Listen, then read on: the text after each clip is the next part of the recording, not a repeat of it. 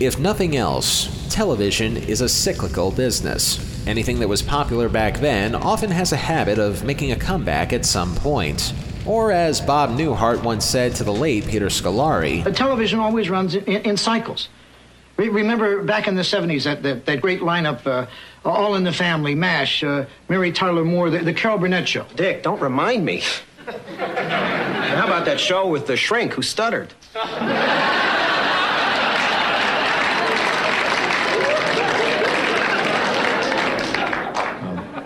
Stammered.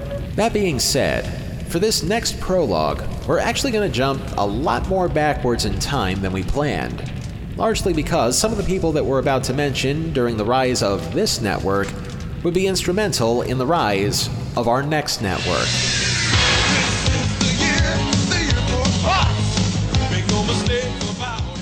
When the Fox network debuted in 1986, people had to be hired in order to run the necessary whistles and bells that were needed to make it work.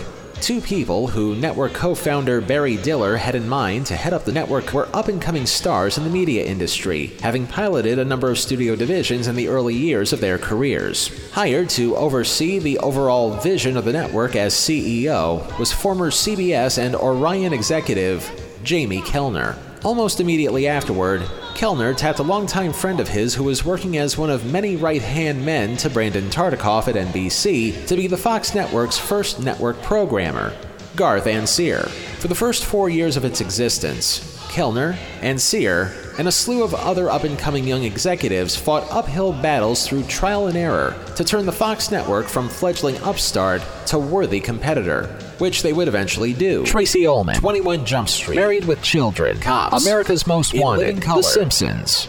No need to thank them personally. In 1989, Ancier parted ways with Fox, leaving Kellner and company to maintain the momentum that the young network had gained. And for the most part, Fox was being taken seriously thanks to its young and fresh programming, upending decades of traditional norms. And then came the year 1993 and the abolition of something called the Financial Interest in Syndication Rules. Super short version that we'll probably miss a detail or two on anyway. The FCC created this in the 1970s so that TV networks would be prevented from producing their own content, but not if the networks spun off their production divisions into rising syndication markets. I'll probably do a full on episode about this someday, but to cut to the chase, Fin-Syn, as it was called, was eliminated by 1993, thus meaning that networks would begin populating their schedules with new shows purchased from studios owned by the network. Now, all that was needed by some studios was a network to put these shows on. And since we've already talked about one of them the previous month, Let's go now to the other one. Well, all of us here at Channel 11 are excited after yesterday's announcement that the Tribune Company and Warner Brothers are teaming up next fall to form a new television network. Bugs Bunny, a television network mogul? Once upon a time, rabbit ears changed television reception, and they're doing it again. Warner Brothers and the Tribune Company, which owns WPIX, joined forces to create television's newest primetime network. Warner Brothers has long been a staple in the world of television, primarily responsible for either the creation and or distribution of a who's who of TV classics. But in 1993, in spite of its legacy and its strengths as a durable entertainer for other networks, coming up with a brand new one from scratch was a daunting task. Fortunately, somebody in Hollywood was no stranger to daunting tasks. Jamie Kellner, one of the forces who created the Fox network, is in charge of the new WB network, and he's going after the big guys. We're going to be very aggressively attacking the 18 to 49 demographic that ABC goes after and that Fox goes after, and our shows will just be different. The higher ups at Warner Brothers managed to lure Jamie Kellner away from the Fox network in an effort to repeat history. And because many at the company were hoping that lightning would strike twice, Kellner once again reached out to Garth Ancier.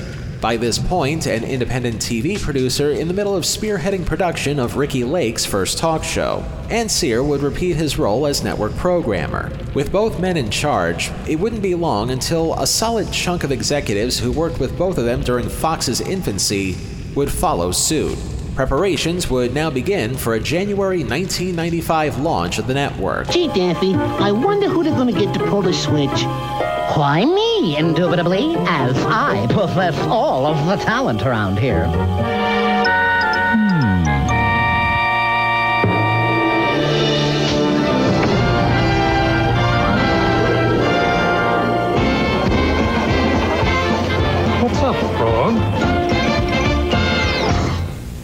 As was the case with UPN and even Fox to an extent, the network started out with a slow rollout. Whereas UPN launched itself with two nights of programming and high ratings, the WB would take its bow on Wednesday nights only in the winter of 1995 with less than stellar results, with some reports stating that the network only managed to pull in a 2 share. Then again, look at Fox when it formally debuted its primetime lineup in 1987. There were a lot of parallels between both networks. Both networks had only one night of programming to start with. Both networks premiered with all sitcoms, and perhaps more importantly, both networks had very little coverage to be seen all over the country, even though Fox had acquired the Metromedia group of TV stations in top TV markets, while Warner Brothers went into a joint venture with Tribune Broadcasting. Same story. But perhaps the slow start was the point. UPN came in with phasers blazing thanks in part to the debut of Star Trek Voyager, while the WB's opening salvo was Sean and Marlon Wayans accidentally lighting Gary Coleman's hair on fire for the sake of comedy. Well, fellas, I just had to come by today and tell all my fans about Goop Head Is. Is it hot in here? The, the lights are starting to burn nothing. It's just Vaseline, bacon fat, and Drano. It made more sense in context, I promise. Still, though, the WB would eventually find itself and its niche the same way UPN would find theirs. Just keep trying things until something worked.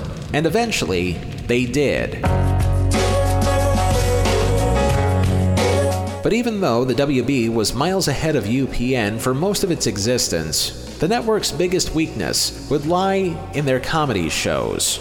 With some notable exceptions, of course. There's the aforementioned Wayans Brothers, which was a good show. So was The Parent 'Hood, Unhappily Ever After, Steve Harvey, Jamie Foxx, and a number of stalwarts that showed up after being exiled from their original networks. Of course, we're not here to talk about good things. This month, we're going to take a look at some of those times in the 11 year history of the WB where maybe it was a better idea for them to stick with the dramatic, teen oriented stuff and leave any attempt at something lighthearted to the professionals. And since it's also officially the holiday season now, maybe we'll throw in a lump of coal. So join us next week as we. Kiss the frog, baby! This is the WB to present. Hello, my baby. Hello, my honey. Hello, my ragtime guy. Faces I remember.